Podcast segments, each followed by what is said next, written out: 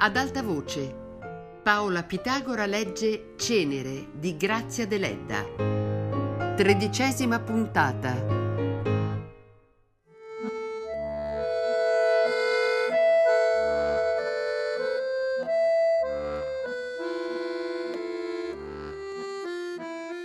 Un giorno, agli ultimi di maggio, Anania sorprese il compagno stretto in tenero amplesso con la maggiore delle padroncine.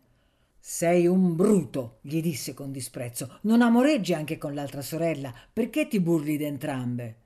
Scusami, stupido, sono loro che vengono a buttarmisi fra le braccia. Le posso respingere? chiese cinicamente il Daga. Poiché il mondo è diventato un gambero, approfittiamone. O sono le donne che seducono gli uomini e io sarei più stupido di te se non mi lasciassi sedurre. Ma perché certe cose non accadono che a certi tipi? A me no, per esempio, perché agli asini non può succedere ciò che succede agli uomini. E poi le nostre soavi padroncine hanno in fondo l'onesto desiderio di trovarsi un marito e sanno che tu sei fidanzato. Io fidanzato? gridò Anania. Chi l'ha detto? Chi lo sa? E di una margherita anche, che questa volta, meno male, va gettata ante asinos ti proibisco di ripetere quel nome, proruppe Anani andando addosso al daga. Capisci? Te lo proibisco. Abbassa le dita che mi cavi gli occhi, il tuo amore è feroce. Fremente di collera, Anania si mise a impacchettare i suoi libri e le sue carte. Oh, me ne vado subito, subito. Io non so vivere fra gente curiosa e volgare. Addio dunque, disse Battista gettandosi sul letto. Ricordati almeno che nei primi giorni che siamo giunti, se non c'ero io, rimanevi vilmente schiacciato da una carrozza. Anania uscì col cuore gonfio di fiele. Si diresse automaticamente verso il corso e quasi senza avvedersene si trovò in via del seminario. Era un pomeriggio ardente lo scirocco sbatteva le tende dei negozi, l'aria odorava di vernici, di droghe e di vivande. Anania sentiva i suoi nervi fremere come corde metalliche. In via del seminario passò in mezzo a uno stormo di chierici e di preti dalle mantelline svolazzanti. Corvi! mormorò dispettosamente. A un tratto, accanto a una piccola porta che dava su un andito buio, egli vide un numero. Il numero della casa ove abitava Maria Obinu. Entrò, salì all'ultimo piano e suonò. Una donna alta e pallida, vestita di nero, aprì. Egli si turbò, sembrandogli di aver veduto altra volta i grandi occhi verdastri di lei. La signora Obinu? Sono io, rispose la donna con voce grave. No, egli pensò, non è lei, non è la sua voce. Entrò la Obinu gli fece attraversare un piccolo vestibolo buio e lo introdusse in un salottino grigio e triste. Egli si guardò attorno, vide una testa di cervo e una pelle di muflone attaccate al muro e immediatamente sentì i suoi dubbi rinascere. Vorrei una camera. Io sono sardo, studente, disse esaminando la donna da capo a piedi. Ella era pallida e scarna, col collo lungo, il naso affilato, quasi trasparente ma i folti capelli neri pettinati ancora alla sarda, cioè a trecce strette appuntate fortemente sulla nuca, le davano un'aria graziosa. Lei è sardo. Ho piacere, rispose disinvolta. Adesso non ho camere disponibili, ma se lei può pazientare una quindicina di giorni, ho una signorina inglese che deve partire. Egli chiese ed ottenne di veder la camera. Il letto stava al centro, fra due cataste di libri vecchi ed oggetti antichi. Entro una vasca di gomma, ancora piena d'acqua insaponata, olezzava un fascio di gaggie. Dalla finestra si scorgeva un giardinetto melanconico. Sul tavolino Anania vide fra gli altri un volumetto che egli amava con passione dolorosa. Erano i versi di Giovanni Cena, madre. Ho bisogno di andar via subito dalla casa dove sto. Prenderò questa camera, ma intanto non potrebbe darmene un'altra, fosse anche un buco. Rientrarono nel salottino ed egli si fermò a guardare la testa imbalsamata del cervo. È un ricordo di mio padre che era cacciatore, disse la donna sorridendo con bontà. È di Nuoro lei? Sì, ma sono nata là per caso. Anch'io sono nato per caso nel villaggio di Fonni, egli disse guardandola in viso. Sì, sono nato a Fonni. Mi chiamo Anania Tonsu de Rios. Ella non batté palpebra. No, non è lei, egli pensò e si sentì felice. Per questi quindici giorni le darò la mia camera, disse finalmente Laubino, cedendo alle insistenze di lui, ed egli accettò. La cameretta pareva la cella d'una monaca, il lettino candido, odorante di spigo, ricordava i semplici giacigli di certe patriarcali abitazioni sarde. E come in quelle abitazioni, Maria Obino aveva appeso lungo le pareti grigie della sua camera una fila di quadretti di immagini sacre, tre ceri, tre crocefissi, un ramo d'olivo e un rosario che pareva di confetti pendevano in capo al letto in un angolo ardeva una lampadina davanti a un'immagine dove le sante anime del purgatorio, tinte di livido da un lapis turchino, pregavano tra fiamme insanguinate da un lapis rosso. Anania prese possesso della camera e ben presto fu riassalito dai suoi dubbi. Perché la Obinu gli cedeva la sua camera? Perché si mostrava così premurosa con lui? Mentre egli metteva a posto i suoi libri, Maria bussò e senza avanzare gli domandò se desiderava che la lampadina delle sante anime venisse spenta. No, egli rispose con voce forte, venga avanti, anzi, che le faccio vedere una cosa. Ella entrò pallida, sorridente. Pareva avesse sempre conosciuto il suo inquilino e gli volesse bene. Egli teneva fra le mani uno strano oggetto, un sacchettino di stoffa unta attaccato ad una catenina annerita dal tempo disse mettendosi l'amuleto al collo. Veda anch'io sono devoto. Questa è la ricetta di san giovanni che allontana le tentazioni. La donna guardava. Improvvisamente cessò di sorridere ed anania sentì il suo cuore battere forte. Lei non crede a queste cose? domandò maria. Ebbene se non ci crede almeno non se ne burli. Sono cose sacrosante Steso sul lettino odorante di spigo, Anania pensava continuamente al suo segreto. E se Maria Ubinu era lì? Se era lei, così vicina e così lontana? Qual filo misterioso lo aveva condotto fino a lei, fino al guanciale, su cui ella doveva qualche volta piangere, ricordando il figliuolo abbandonato. Che strana cosa la vita! Egli era dunque giunto così al suo destino solo per forza di una volontà misteriosa che l'aveva guidato quasi a sua insaputa. Ma non era pazzo dunque? Che sciocchezze, che puerilità! No, non era lei, non poteva essere lei. Ma se lo era? Se ella già sapeva di essere vicina a suo figlio mentre egli si dibatteva nel dubbio? No, non poteva essere lei. Una madre non può non tradirsi, non può non gridare nel rivedere suo figlio. Era assurdo. Sciocchezze, idee convenzionali. Una donna sa dominarsi anche tra le più violente emozioni. Essa poi, che aveva abbandonato e buttato via la sua creatura. Appunto per questo doveva tradirsi, gridare, sussultare. Una madre è sempre una madre. E poi Olì, una selvaggia, una semplice figlia della natura, non poteva aver assimilato la perfidia delle donne di città tanto da fingere come una commediante, da sapersi dominare così. Impossibile. Era assurdo. Maria Obinu era Maria Obinu, simpatica donna, mite e incosciente, che aveva avuto la fortuna più che la forza di emendarsi. Non poteva essere lei. Ma intanto egli ricordava la prima notte passata a Nuoro e il bacio furtivo di suo padre di momento in momento aspettava che l'uscio s'aprisse e un'ombra si avanzasse nel chiarore della lampadina e un bacio rivelatore gli sfiorasse la fronte. E se ciò fosse, che farei io? si chiedeva trepidando. I rumori della città si affievolivano, s'allontanavano, quasi ritirandosi anch'essi, stanchi, verso un luogo di riposo Anania sentì rientrare i tardivi inquilini, poi tutto fu silenzio nella casa, nella via, nella città. Ed egli vegliava ancora. Forse quella lampadina. Ora la spengo. Si alzò.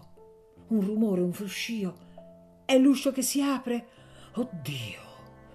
Egli si gettò nuovamente sul letto, chiuse gli occhi e attese.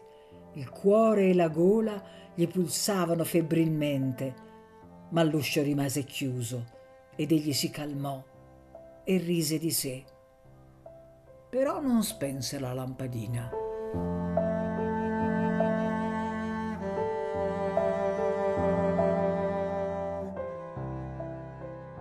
Roma, primo giugno. Margherita mia. Ricevo in questo momento la tua lettera e rispondo subito. Sono un po' stordito. In questi giorni ho almeno una ventina di volte preso in mano la penna per scriverti senza riuscirci. Eppure ho tante cose da dirti. Ho cambiato casa. Sto presso una signora sarda che dice di essere nata a Nuoro. È una buona donna, simpatica, molto devota. Ha per me delle cure veramente materne, tanto che mi ha dato la sua camera in attesa della partenza di una bellissima signorina inglese che deve cedermi la sua. Questa Miss rassomiglia a te in modo straordinario. Ti scongiuro però di non essere gelosa. Uno, perché io sono pazzamente innamorato di una signorina nuorese. Due, perché Miss deve partire fra otto giorni. Tre, perché è matta da legare. Quattro, perché è fidanzata. Cinque, perché io sono sotto la salvaguardia di tutte le sante e i santi del cielo appesi alle pareti della mia camera, nonché delle anime sante del purgatorio, illuminate giorno e notte da una mariposa. Presso la mia nuova padrona abitano altri stranieri che vanno e vengono. È un sarto piemontese, elegantissimo e coltissimo, e un commesso viaggiatore, che per le bugie che dice mi ricorda il colendissimo signor Francesco Carchiedi di Nuoro, tuo sfortunato pretendente. La signora Obinu tiene poi una vecchia cuoca sarda che sta a Roma da oltre trent'anni e ancora non ha preso l'italiano. Povera vecchia zia Varvara, e sei nera e piccina come una iana. Conserva gelosamente nel baule il suo costume natio, ma veste un ridicolo abito comprato a Campo dei Fiori. Spesso io vado a trovarla nella cucina buia e torrida ed essa mi domanda notizie delle persone del suo paese e crede che il mare sia sempre in tempesta, come l'unica volta in cui lo attraversò. Per lei Roma è un luogo dove tutte le cose sono care e dove si può morire da un momento all'altro investiti da una vettura. Mi domandò se da noi si fa ancora il pane in casa. Risposi di sì, ed essa si mise a piangere, ricordando gli scherzi e il divertimento dei giorni nei quali si cuoceva il pane a casa sua. Poi volle sapere se i pastori mangiano ancora seduti per terra sotto gli alberi. Come sospirava, ricordando un banchetto di Pasqua a cui prese parte quarant'anni or sono. Qui fa già molto caldo, ma verso sera di solito l'aria si rinfresca. Passeggio lungo le rive del Tevere e sto ore e ore a guardare l'acqua corrente, rivolgendo a me stesso delle domande perfettamente inutili. Nelle sere tranquille il gran fiume è tutto latteo e riflette i lumi, i ponti, la luna come un marmo levigato. Io rassomiglio il corso perenne dell'acqua al mio amore per te, così continuo, silenzioso, travolgente, inesauribile. Perché? Perché tu non sei qui con me, Margherita mia? Già tutte le cose mi sembrano più interessanti quando io le guardo pensando a te Ah, come dunque mi parrebbero belle se potessi vederle riflesse dai tuoi occhi adorati. Ma quando dunque? Quando si potrà avverare il sogno tormentoso e delizioso delle anime nostre? In certi momenti mi pare impossibile che io possa vivere ancora tanto tempo diviso da te e uno spasimo indicibile mi fa tremare il cuore. Poi trasalisco di gioia al pensare che fra due mesi ci rivedremo. Oh mia Margherita, mio fiore adorato, io non so esprimerti ciò che sento e mi pare che nessuna parola umana potrebbe esprimerlo. È un fuoco continuo che mi arde e mi divora. È una sete inesprimibile che una sola fontana potrà estinguere. Io sono così solo nel mondo, Margherita. Tu sei tutto il mio mondo e quando mi smarrisco tra la folla in un mare di gente sconosciuta, basta che pensi a te perché l'anima mia vibri d'amore per tutti gli ignoti esseri che mi circondano e intorno a me senta vibrare l'anima della moltitudine come un mare sonoro. Quando ricevo le tue lettere provo una felicità così intensa che mi dà le vertigini. Mi pare d'essere giunto alla cima di una montagna e che debba appena stendere la mano per sfiorare le stelle. È troppo, è troppo, quasi paura. Paura di precipitare in un abisso, paura di essere incenerito dal contatto degli astri vicini. Che accadrebbe di me se tu mi venissi a mancare? Tu non sai, non puoi capire che bestemmia pronunzi quando mi scrivi che sei gelosa delle donne che io posso incontrare qui a Roma. Nessuna donna può essere, può rappresentare per me ciò che tu sei e rappresenti. Sei la mia vita stessa, sei il passato, la patria, la razza, il sogno. Riprendo la lettera tutto stordito da una confidenza fattami da zia Barbara pochi minuti or sono. La vecchietta entrò qui con la scusa di portare dell'acqua. Era tutta arrabbiata con la padrona e cominciò a parlar male di lei. Mi disse che Laubino ha un passato tenebroso, che ha abbandonato in Sardegna due suoi figliuoli e che adesso continua ad avere qualche relazione equivoca. Egli interruppe di nuovo la lettera di cui aveva scritto le ultime righe sotto l'impulso di un improvviso stordimento. Sì, pensò, io sono troppo vicino alle stelle e non vedo l'abisso dove ineluttabilmente devo cadere. No, no, no, disse poi a voce alta disperatamente, scuotendo la testa, perché mi ostino. Essa può essere mia madre e non si rivela a me per continuare a vivere nel vizio. Singhiozzava senza lagrime, balbettando parole sconnesse e scuotendo follemente il capo, ma ad un tratto balzò in piedi, pallido, rigido, con gli occhi vitrei. Bisogna uscirne. Bisogna che io sappia. Ma perché questa lampada accesa? Perché questi quadretti? Perché le continue preghiere? Ebbene, appunto perciò. Ma io ti saprò smascherare, anima perduta, io ti ucciderò. I suoi occhi balenavano d'odio, ma all'improvviso tremò, si lasciò nuovamente cadere seduto e batté la fronte sul tavolo. Ah, avrebbe voluto spaccarsi la testa, non pensare più, dimenticare, annullarsi. Si sentì vile, gli parve d'essere viscido e nero, d'essere carne della carne venduta di sua madre, anch'egli delinquente, misero, abietto.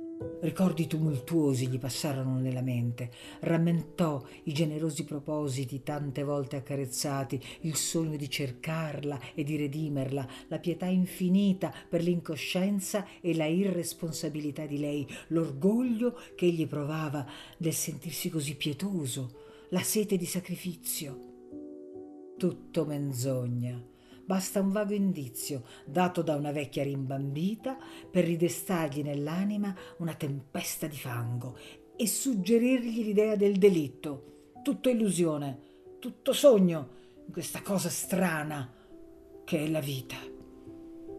E se fosse illusione anche ciò che penso adesso? Se io mi ingannassi, se Maria non fosse lei, Ebbene, se non Maria è un'altra, concluse disperato. Vicina o lontana, ella esiste e mi chiama.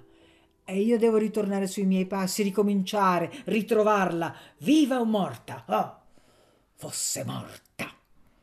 Attese il ritorno della padrona e per calmarsi cercò di analizzare la strana passione che lo tormentava, ripetendo a se stesso che la maggior sua pena proveniva dal crudele contrasto dei due esseri che formavano lo sdoppiamento del suo io. Uno di questi due esseri era un bambino fantastico, appassionato e triste, col sangue malato.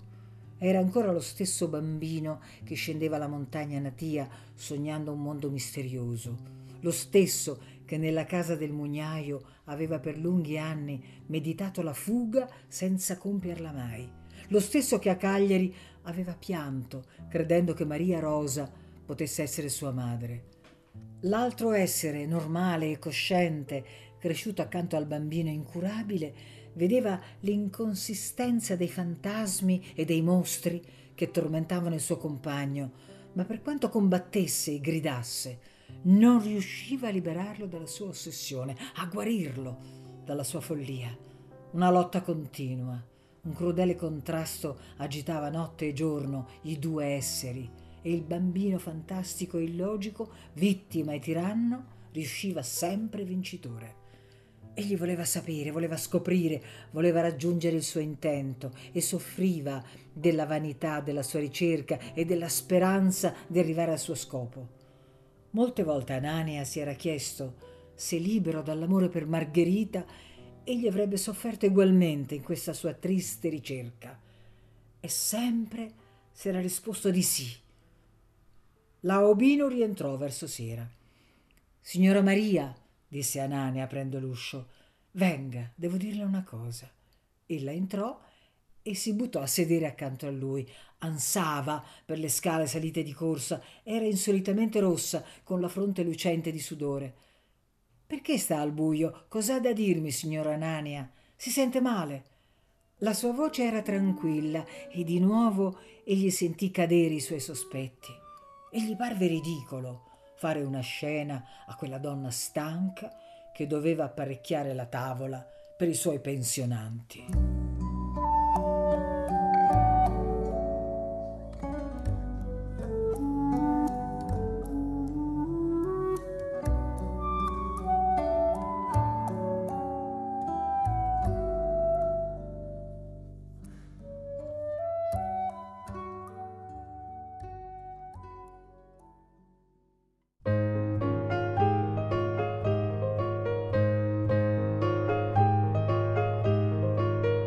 Paola Pitagora ha letto Cenere di Grazia Deledda, a cura di Fabiana Carobolante, con Jacopo De Bertoldi, Luigi Iavarone e Chiara Valerio. Tutte le puntate su Rai Play Radio. Ad alta voce è un programma Rai Radio 3.